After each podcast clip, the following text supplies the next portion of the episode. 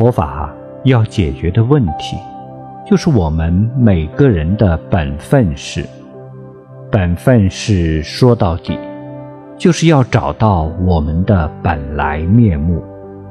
本来面目要从菩提心、菩萨道、菩萨行中去找，同时还要在菩提心、菩萨道、菩萨行中去落实。